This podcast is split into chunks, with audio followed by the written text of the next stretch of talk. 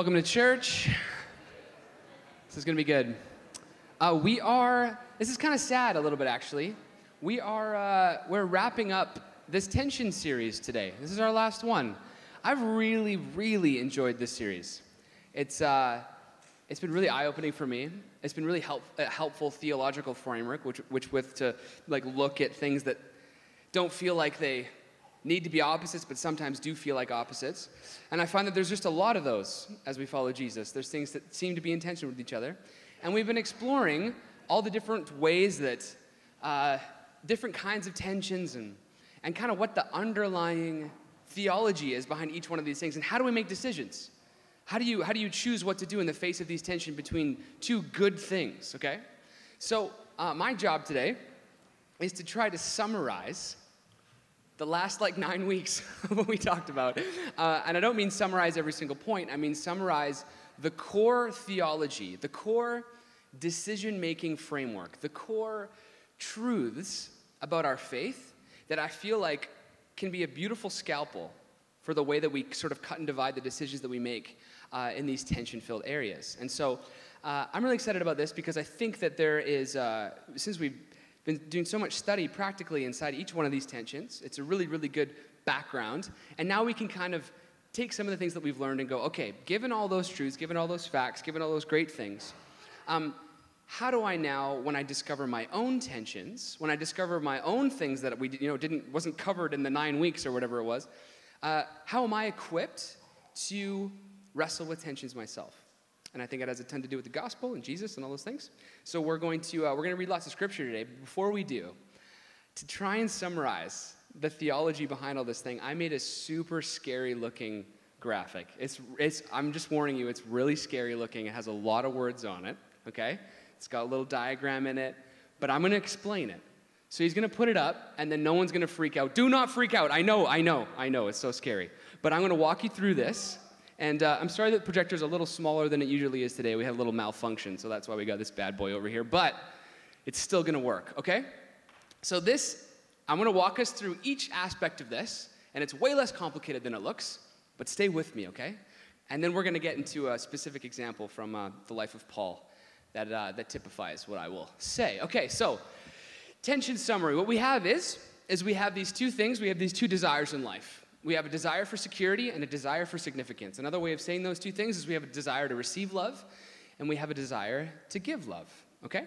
Now, that's all well and good. Oftentimes, we find that those two things are really in tension with each other. They are often opposites in our actions. They often feel like things that, uh, when you actually try to go do something, you kind of have to pick one or the other, and it gets frustrating, okay? So, let me, let me give you some uh, let me give you some examples. And these are i just picked three of the last nine topics that we did over the over the tension series okay? But there was the three that stuck out stuck out to me. So kingdom expressions of on the left side uh, a desire for security and a desire to receive love. Kingdom expressions of that could be community. We talked about that being where we are nat- our natural and spiritual family where we're built into where we're fed where we feel at home. Uh, on the flip side uh, of that you have this thing called mission under kingdom expressions on the significant side. And community and mission can often be in tension with each other, right?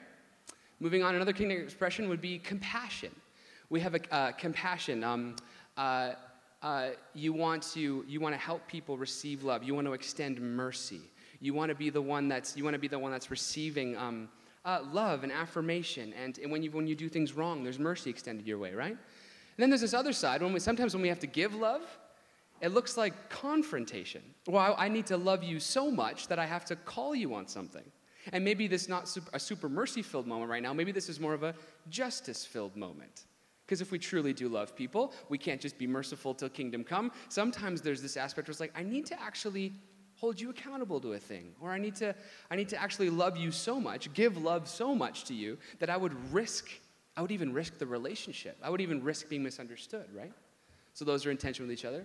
A third one would be authenticity.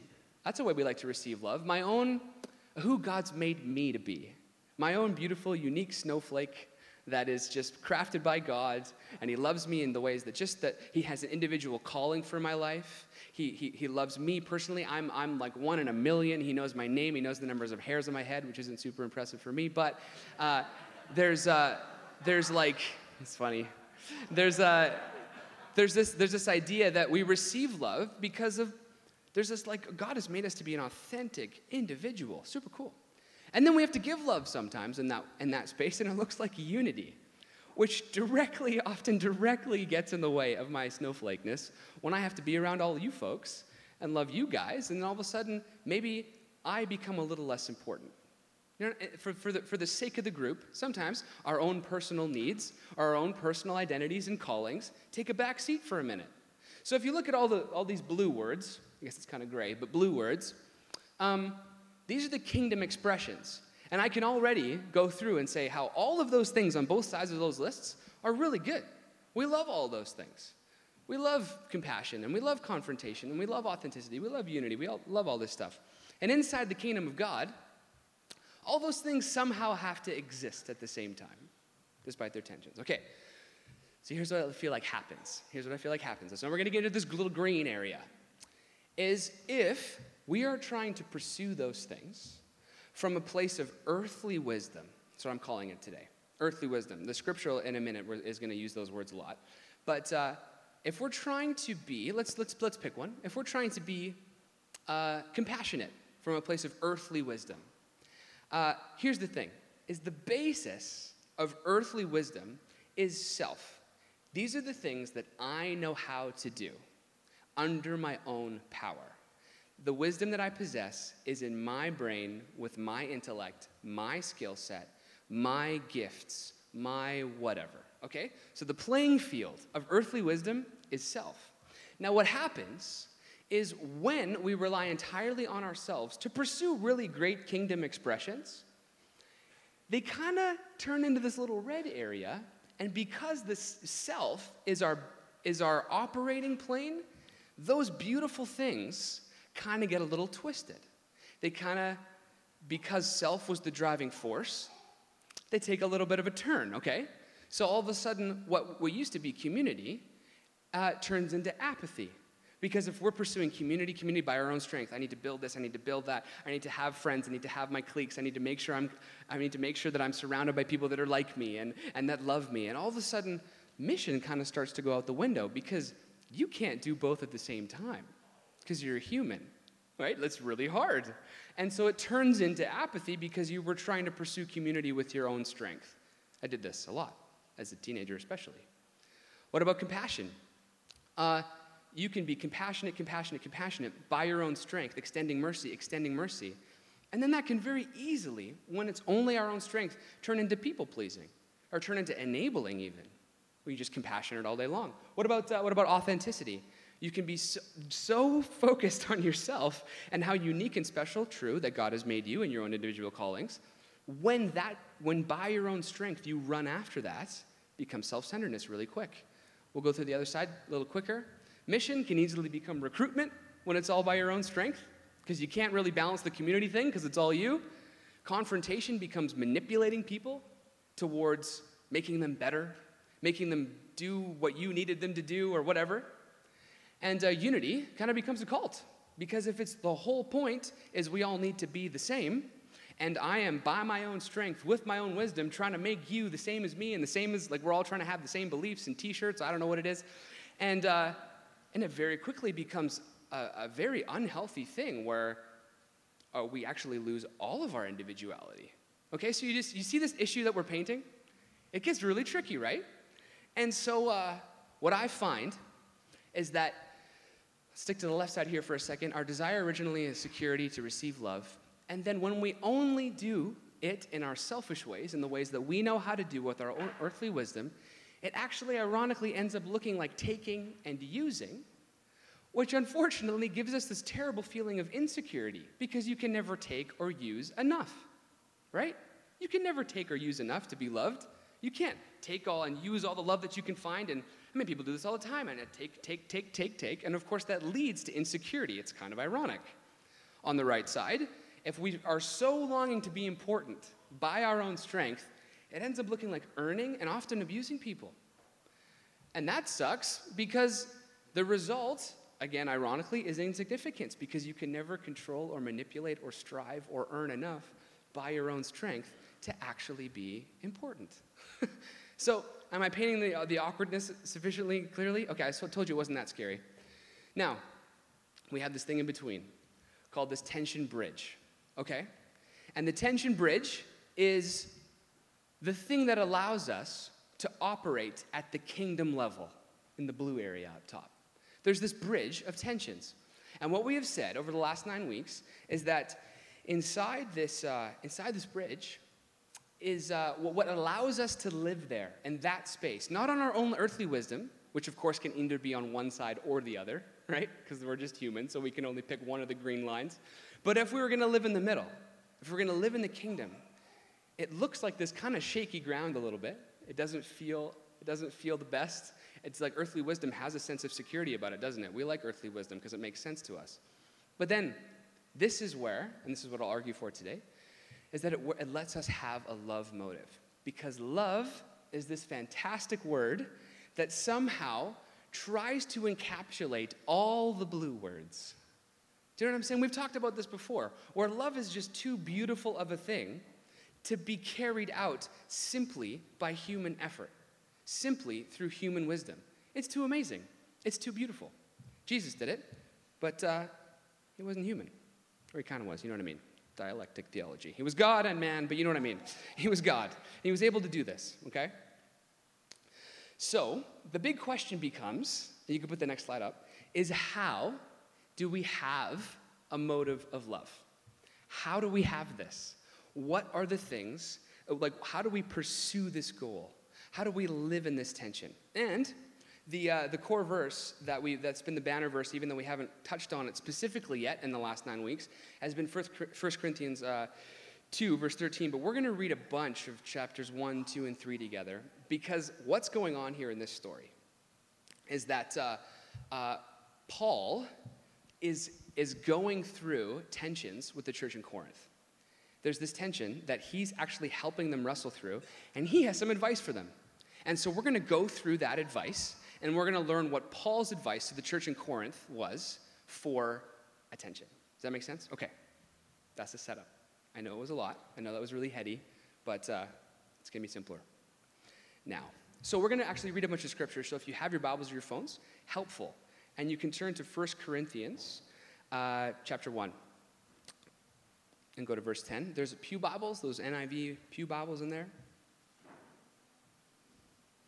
that you can use. I'll give you a sec.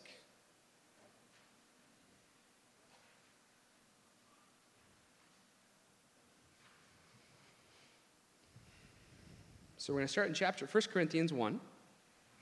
We're going to start at verse 10, and we're going to kind of get we're going to set up the tension that Paul's going through, that he's writing to the church in Corinth about, okay?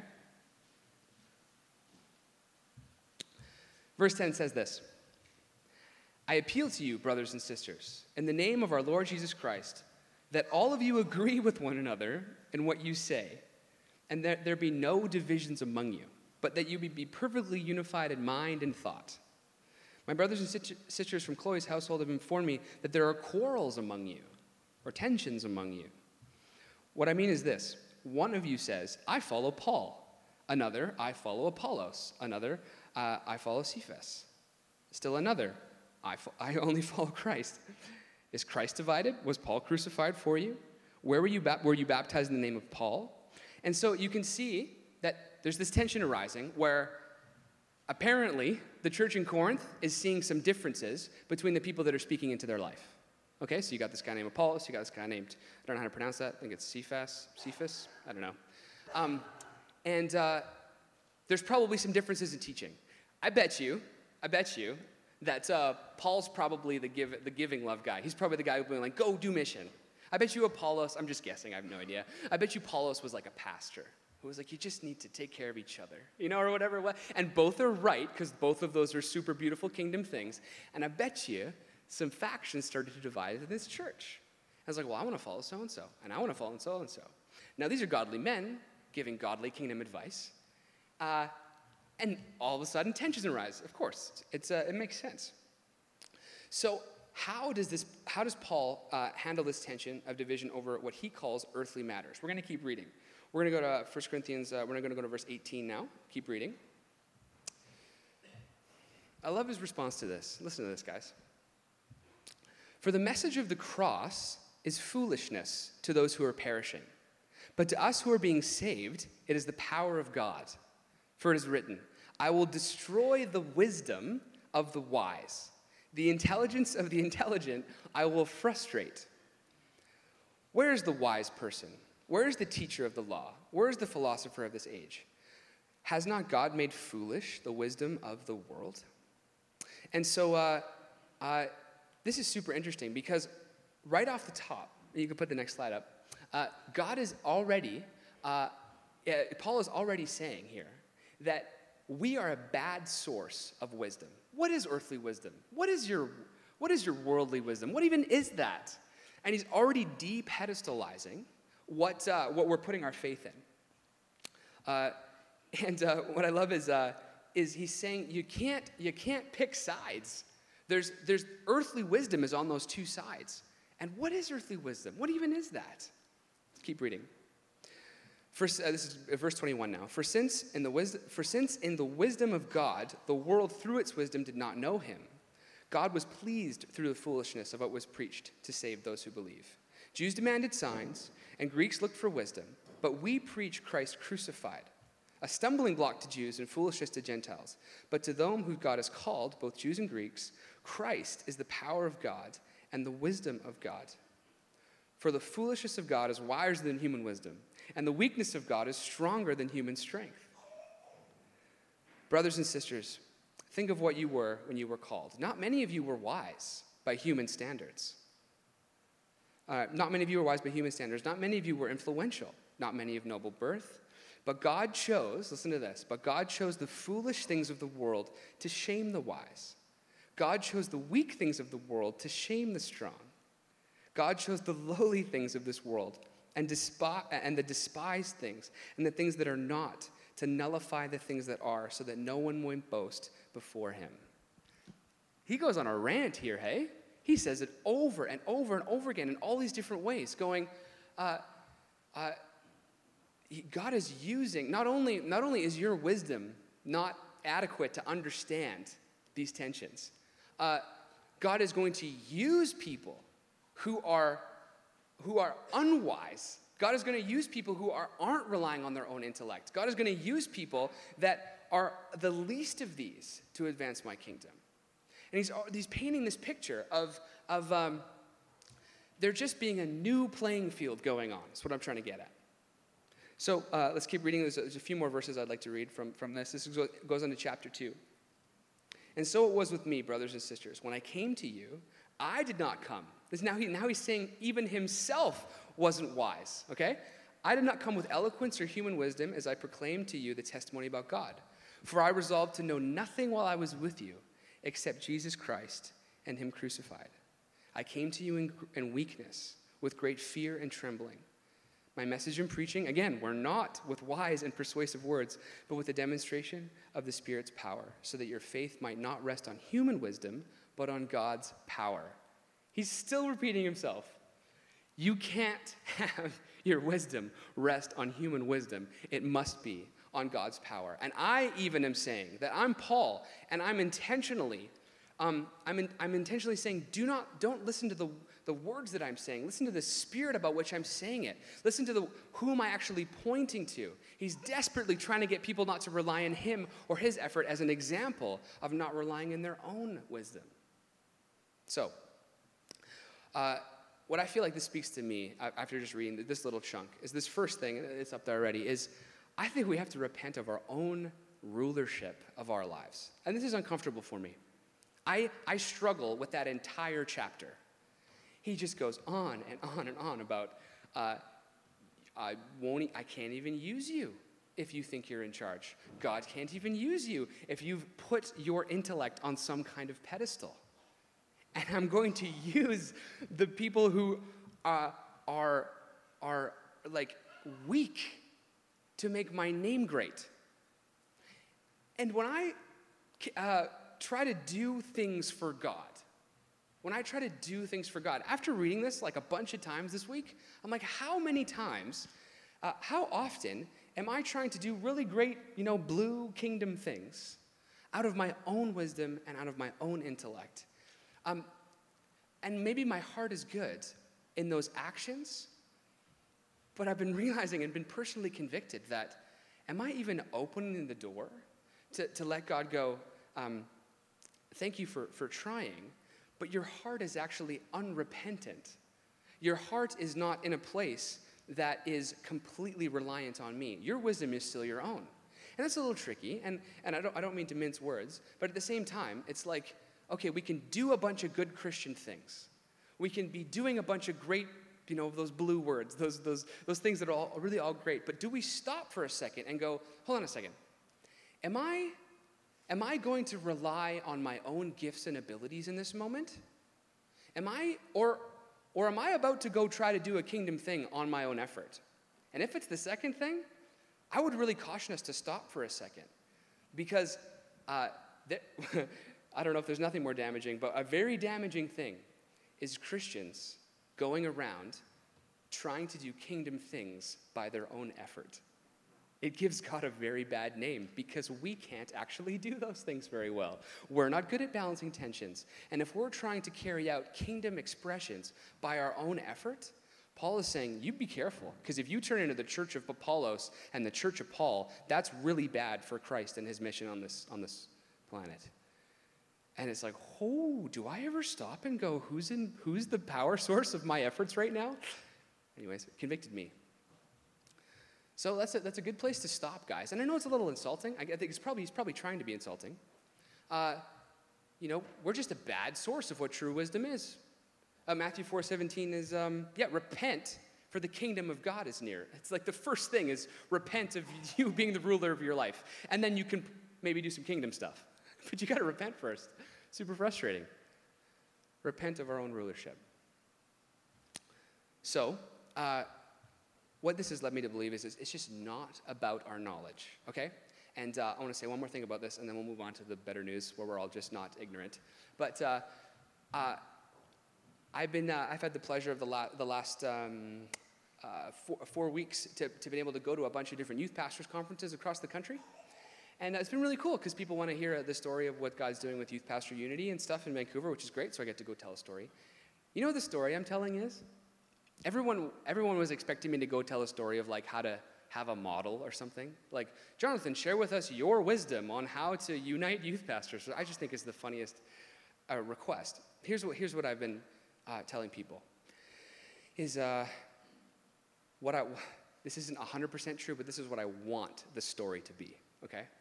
I want the story to be uh, youth pastors in Vancouver humbled themselves and repented from our own earthly wisdom. That's the story. And what I pray is that as that happens, as we dethrone ourselves, I'm lumping myself in the same boat, as we dethrone ourselves of the people who are going to advance God's kingdom, then God can move. Because the Holy Spirit goes, Thank you, I'm in charge again, and now I'm going to do great things. And so we do a whole bunch of cool things together. But I'll tell you what, all the, all the efforts that I'm going around telling people about, they are all excuses to get to the heart of people going, Are you expecting God to do things? Are you expecting these kingdom values to be advanced in our city through your own effort or through what God wants to do? Because if it's what God wants to do, we can't be in charge. It can't be reliant on us. And it's super tempting to go around convincing everybody. Maybe you've done this too. And especially as a church leader, it's really tempting to go around and convince all of you to go and do the kingdom things because we convinced you you could do it. Do you know what I mean? You can do it. Rise up. You have the ability, and all that stuff. When really, and I'm afraid when that message gets preached from pulpits, is the you can do it message. I think that the, the role of the pulpit is to say, Are you repentant? Is Jesus Christ king of your life? Because if that's true, then look out, world, because God's going to be able to use you. So sorry to harp on that, but I don't really want to go any further unless we understand that this whole balancing tensions thing, guys, super tricky if we're relying on our own wisdom. So let's transition. Uh, I don't think we're supposed to be ignorant and not know anything. okay?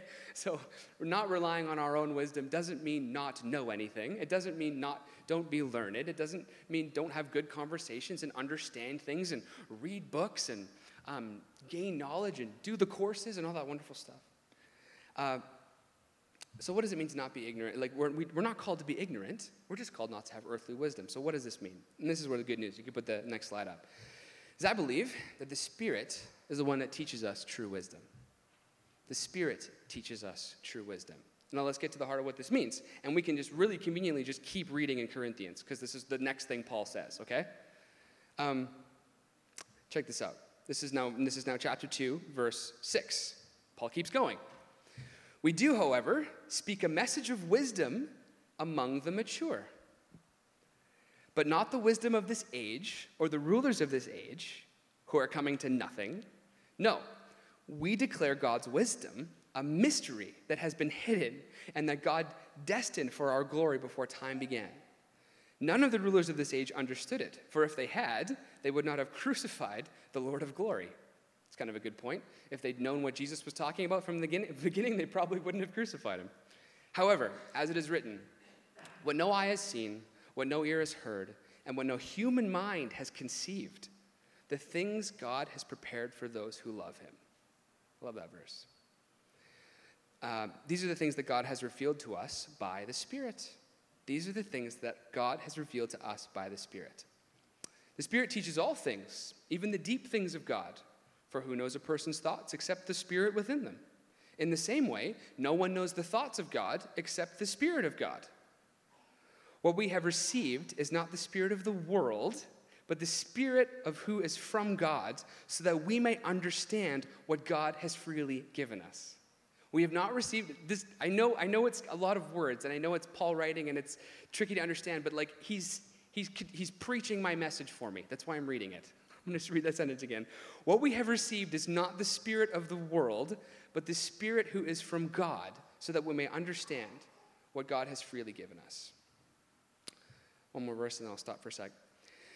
This is what we speak. And this was the banner verse, guys, for the whole tension series was this. This is what we speak, not in words taught uh, us by human wisdom, but in words taught by the Spirit, explaining spiritual realities with spirit taught words. Wow, that's a lot of spirits. I'm going to read that one more time.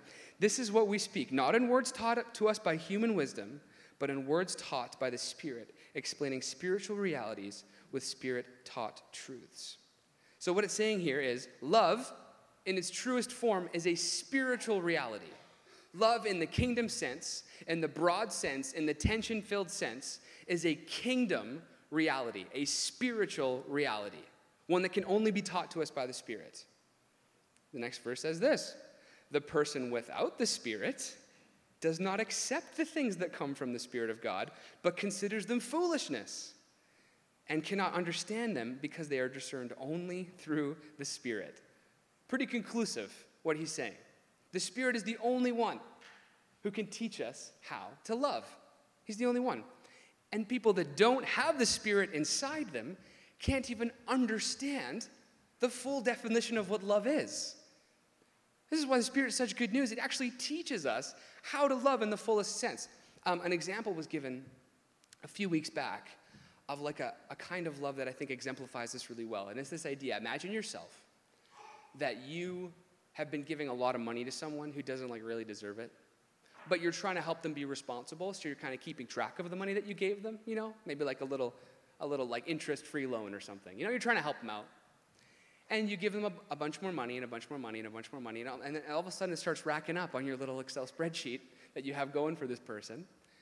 And uh, you kind of come to a point at the end where it's like you know what? This is probably not healthy if i keep racking up this debt for you like i'm, I'm now probably enabling you right Ugh.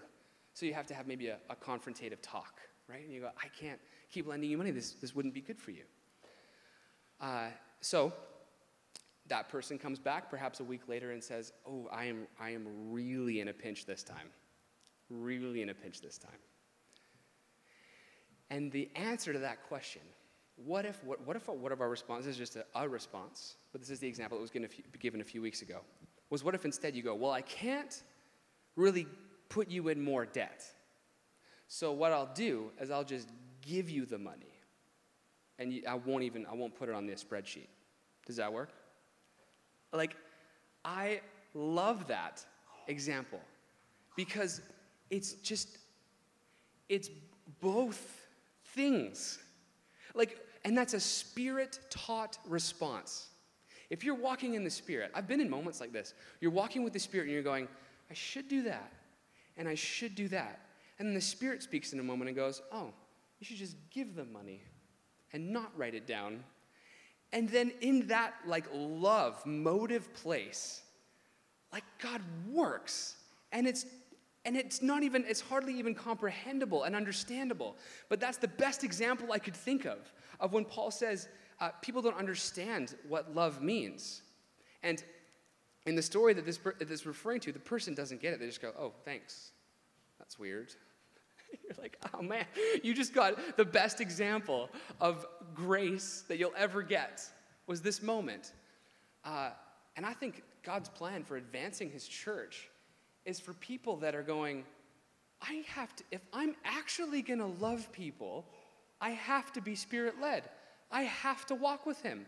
I must be in tune with him. Otherwise, I'll just be overly confrontative or I'll be overly compassionate and, but what is it? What is the Spirit saying in a moment? And sometimes it'll look like one of those two things. In fact, it often will. But there's a difference between camping on a side, going, oh, "I'm the compassionate person," and then camping on the side, being, "I'm just going to be the hard person." And there's something about walking with the Spirit where God goes, "Follow me," because I love that person way more than you do, and I know exactly what to do for them. But are you walking with me enough? Are you relying on me enough in that moment to actually do the most loving thing? which could be a hard conversation, could be given more money, could be something that we never even thought of. But the beauty of that moment is were you walking with him? I love this. So let's uh, just go to the end of the chapter here. Um, yeah. The person with the Spirit makes judgments about all things, but such a person is not, uh, is not subject to merely human judgments. For who has known the mind of the Lord so as to instruct him? but we have the mind of Christ. But we have the mind of Christ. I want to read uh, uh, John 15, 5. Should, yeah. We have the mind of Christ. I just think this is crazy that Jesus says, uh, that Paul says, we actually have the mind of Christ, which is saying the Holy Spirit is in us. That's, uh, you know all that you need to know to be loving if the Spirit's with you. If you have the mind of Christ, you know everything you need to know to be loving. It's such good news. Uh, John 15, uh, uh, 15 says this No longer I call you servants, because a servant does not know what his master's business is. Instead, I have called you friends. For everything that I learned from my Father, I have made known to you. You did not choose me, but I chose you and appointed you so that my, you might go and bear fruit uh, that will last, and so that whatever you ask in my name, the Father will give you. This is my command love each other. God says, if you're going to love each other, if my commandment is to love you, I have made known to you everything you need to know by my Spirit to be loving people. That's such good news to me because I get so confused about what I should do in a moment. I get so confused about how do I love this person? How do I love that person? And it's a helpful truth to know that God's actually, by His Spirit, given us everything we would need to know. I think the question is, is do we acknowledge that? So the Spirit is our guide for how to love. And I don't, about, I don't know about you guys, but uh, uh, just going into our last point, I, uh, it's nice that he's a guide, but if I'm just being honest with you, I just, sometimes I feel like I can't hear him. Uh, it's nice, it's like, oh, great, thanks for reading that verse that we know all that we need to know. And then in a moment, I just don't feel like he's close or he, that he's there. Uh, I've never heard God. I don't know what it looks like to walk with the Holy Spirit. I don't what does that even mean? How do you listen? And all that stuff. um, conveniently, we can just keep reading because Paul keeps going. says this. This is chapter 3 now. Brothers and sisters, I could not address you as people who live by the Spirit, but as people who are still worldly, mere infants in Christ. So I think that's us sometimes, eh? Or like, okay, so here's all the theory. Here's all the theory about how the Spirit is the one who teaches us. Here's all the theory about how you can't love and you can't know what God's will is unless the Spirit's teaching you. Okay, God's great. And then he, and then he goes, he says, uh, but I can't actually address you as people that live by the Spirit because you're still kind of infants and you don't get it. It's like, oh, okay, well, uh, that sucks, but I feel like that's me all the time. Mere infants in Christ. I gave you milk, not solid food, for you were not ready for it. Indeed, you are still not ready. You are still worldly. For since there is jealousy and quarreling among you, are you not worldly? Are you not acting like mere humans? For when one says, I follow Paul, and another, I follow Apollos, are you not mere human beings? such a dig, hey? It's like if you have quarrels, if this is even a problem for you, it must mean that you are not walking with the Spirit. It must mean that your metrics for measuring what is good is not mine. You're an infant because you're quarreling about two correct things. It's insulting. Are you not mere human beings? So, uh, uh, wh- what I want to do is just read John 14, 7 here. And it says this The Spirit of truth, the world cannot accept him. Uh, th- sorry, the world cannot accept him because it neither sees him nor knows him. But you know him, for he lives within you and will be in you. And uh, if we skip ahead to verse 16 here, in, uh, inside it says, Do you know that you yourselves are God's temple and that God's Spirit dwells in your midst? So you're an infant, you're a baby, you're not doing this well. But do you know that God actually makes his home in you? Do you know that that's where he longs to reside? Do you know that in the, in the John verse, but you know him, for he lives with you and will be in you? I, I, I just was reading those this week and I'm like, I feel like I'm trying to find him all the time. and I read verses like that. Do you not know that you yourselves are God's temple and that God's Spirit dwells in your midst? Do you not know that He lives in you and will be with you? And uh, maybe it's a little simple. Maybe it's a little juvenile. I don't know. I wish I had a more interesting point or something. But um, when you follow Jesus and invite Him, and you repent and you invite Him to be Lord of your life, His Spirit lives in you. It does. It's it's uh, gospel. Uh, do we live out of that place? Do we live out of that place? And this is the most beautiful. He, uh, he ends. He ends. Uh, well, you know, what, I'm just going to read it to the end because I love the way. Uh, I love the way that Paul ends kind of his his big speech here. I'll just read to the end. Uh, verse 17 says, "If anyone destroys God's temple, God will destroy that person, for God's temple is sacred." And you are together, you together are that temple. Do not deceive yourselves. If any of you think you are wise by the standards of this age, you should become fools so that you may become wise. For the wisdom of this world is foolishness in God's sight. As it is written, He catches the wise in their craftiness. And again, the Lord knows that the thoughts of the wise are futile. So then, no more boasting about human leaders. And I love this all things are yours whether Paul, Apollos, or Cephas, or the, or the world, or life, or death, or the present, or the future, all are yours, and you are of Christ, and Christ is of God. Isn't that just a beautiful summation of it? It's just like, hey, you know what? See all those things you're, you're arguing between? See all those, those two correct things that are dividing you? Uh, the Spirit is in you, and all are yours. All are yours.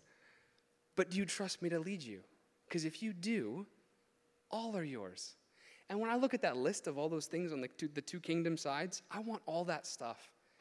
Man, I want us to be a community that values relationship and goes and invites people into it. I want to be people. I want to be a church that that sees uh, individuals know what their calling is, and I want to be do something together so that that calling is even better.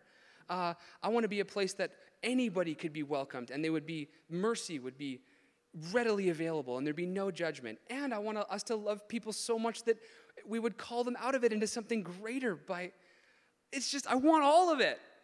I want it all. And if I'm going to do it myself, I end up making them twisted. And I just perhaps perhaps God's intentionally making the point of this sermon just really really simple because if we're trying to sum everything up, I certainly hope it is. Is that God's given you everything you need to do to be a loving person.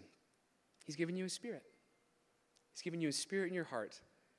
And will you surrender to it and listen to it? Is the question. Uh, Romans uh, 8:32. Uh, I'm going to I'm gonna turn to it. If, in fact, you can tune there too, if you would like to. Romans 8.32.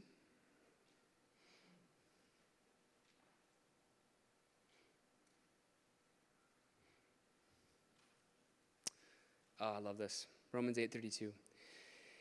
He who did not spare his own son, but gave him up for us all, how will he not also, along with him, graciously give us all things?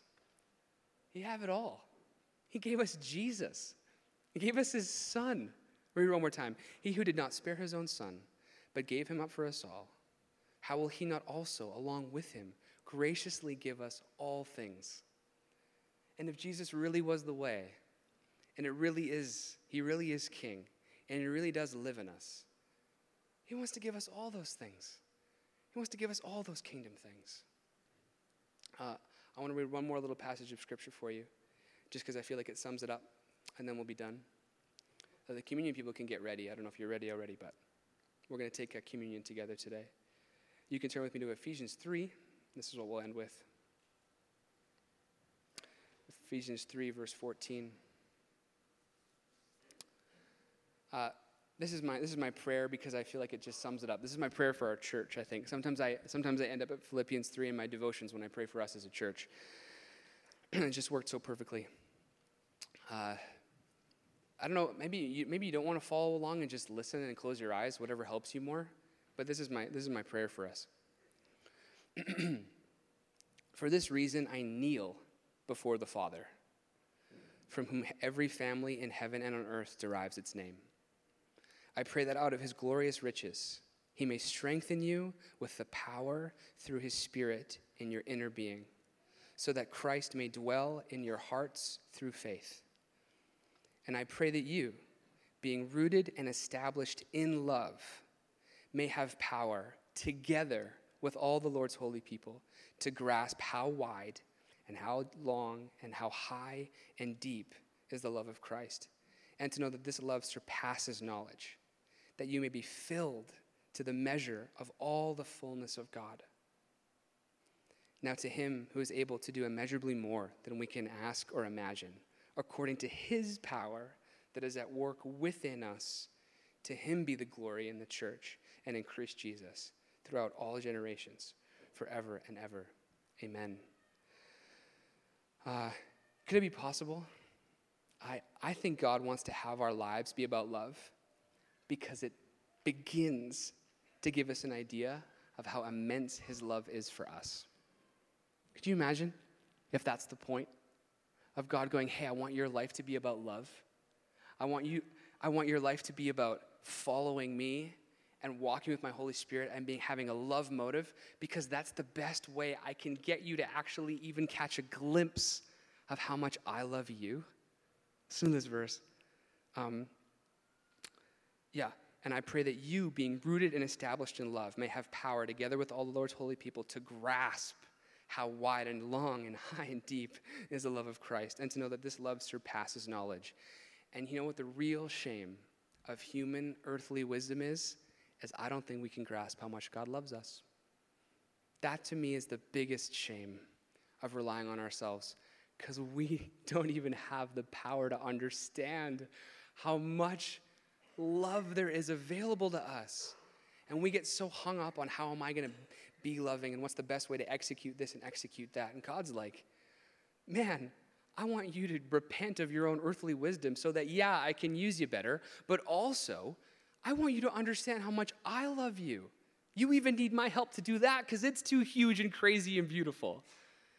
And so, if for nothing else tonight, if you need to repent of having an earthly plane with which you operate on, uh, for no other reason, be like, God, can you help me repent of that to remind me how much you love me?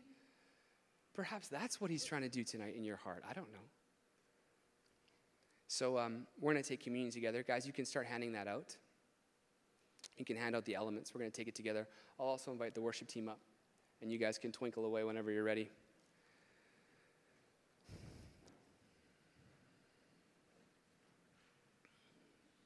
But I think this is a perfect moment for us to take communion together.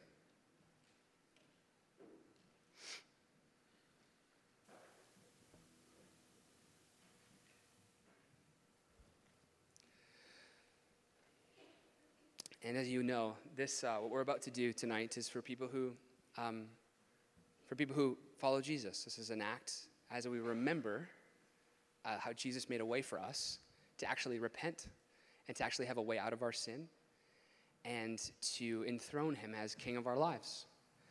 And uh, the cross paid all these things for us, and it was love on display. It was love in the most tension filled, gap filling, kingdom oriented way. And uh, I just think that uh, taking meeting together is really appropriate. So here, there's, there's two things that perhaps God would want you to, as you remember what Christ did for you, that perhaps He'd want you to repent of. And so you can be thinking about these things. Maybe it's both, maybe it's one, I don't know. But one thing could be uh, God, I repent of not acknowledging your spirit, who is king of my heart, in the actions of my life.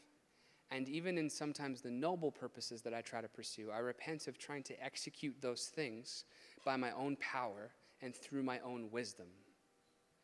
Because I need you, the Spirit of God, to be my guide and my king. And so I dethrone myself as the ruler of my life as, as I take this communion. And perhaps it's, uh, God, I have been. Uh, I have been in this earthly wisdom as king of my heart, I have been unable to fathom uh, how beautiful your love is. That I cannot understand the depths of your love because I'm trying to figure it out without your spirit. I'm trying to figure it out by my own power. And I repent of again making myself king and trying to understand in ways that I understand.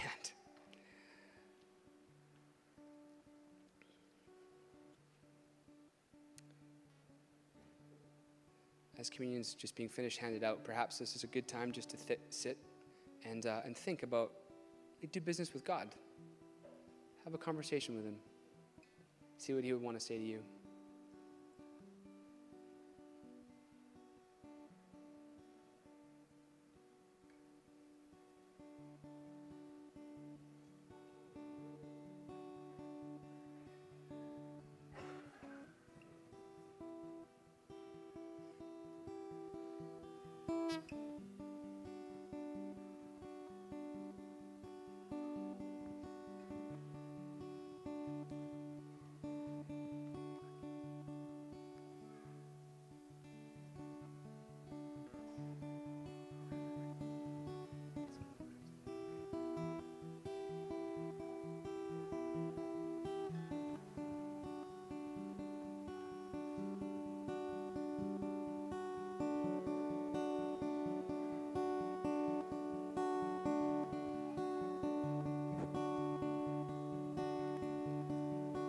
First Corinthians 11 says this For I received from the Lord what I also passed on to you.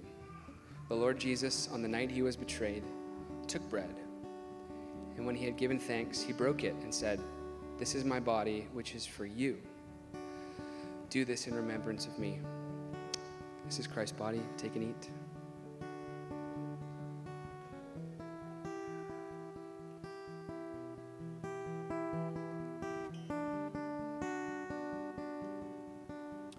Same way, after supper, he took the cup, saying, This is my cup. This cup is the new covenant in my blood. Do this whenever you drink it in remembrance of me. For whenever you eat this bread and drink this cup, you proclaim the Lord's death until he comes.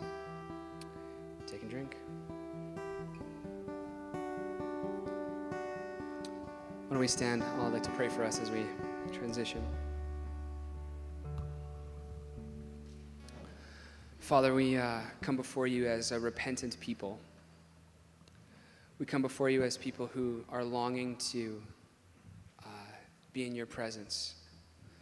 We come before you as people who are longing to walk with you and dwell in your spirit. And so, uh, God, we are repentant of the kingship of our own lives and we say that we don't want to have earthly wisdom, we want to have spirit filled wisdom. We want to have wisdom from you. We want to operate in, uh, in the kingdom of God that is at hand already. And God, I just repent from living so often in the kingdoms of this world, namely myself.